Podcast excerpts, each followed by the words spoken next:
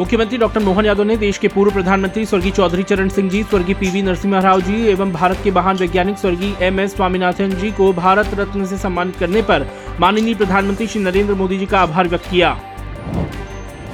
मुख्यमंत्री डॉक्टर मोहन यादव ने आज दिल्ली में माननीय उपराष्ट्रपति श्री जगदीप धनखड़ जी से उनके आवास पर शिष्टाचार भेंट की। मुख्यमंत्री डॉक्टर मोहन यादव ने आज इंदिरा गांधी राष्ट्रीय कला केंद्र, नई दिल्ली में केंद्रीय विधि एवं न्याय तथा संसदीय कार्य और संस्कृति राज्य मंत्री श्री अर्जुन राम मेघवाल जी से सौजन्य भेंट की। मुख्यमंत्री डॉक्टर मोहन यादव ने आज मैनिट भोपाल में आयोजित मध्य भारत के सबसे बड़े उद्यमशील उत्सव ई समिट 2024 का दीप प्रज्वलन कर शुभारंभ किया।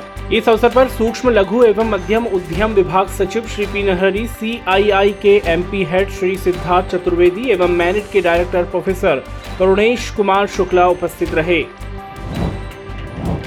कार्यक्रम में मुख्यमंत्री डॉक्टर मोहन यादव ने कहा है कि प्रदेश में हम अपनी बेहतर व्यवस्थाओं का संचालन कर रहे हैं और इन व्यवस्थाओं में यदि हम योगदान लेंगे तो अपनी युवा शक्ति का योगदान लेंगे, जिनकी क्षमता और योग्यता से प्रदेश और देश को आगे बढ़ाएँगे।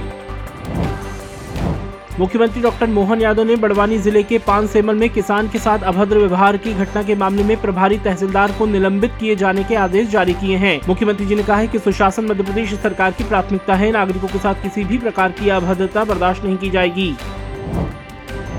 उप मुख्यमंत्री श्री राजेंद्र शुक्ल ने आज रीवा स्थित राज निवास परिसर में आम जनों से भेंट कर उनकी समस्याएँ सुनी एवं संबंधित अधिकारियों को समस्याओं के त्वरित निराकरण हेतु निर्देश दिए।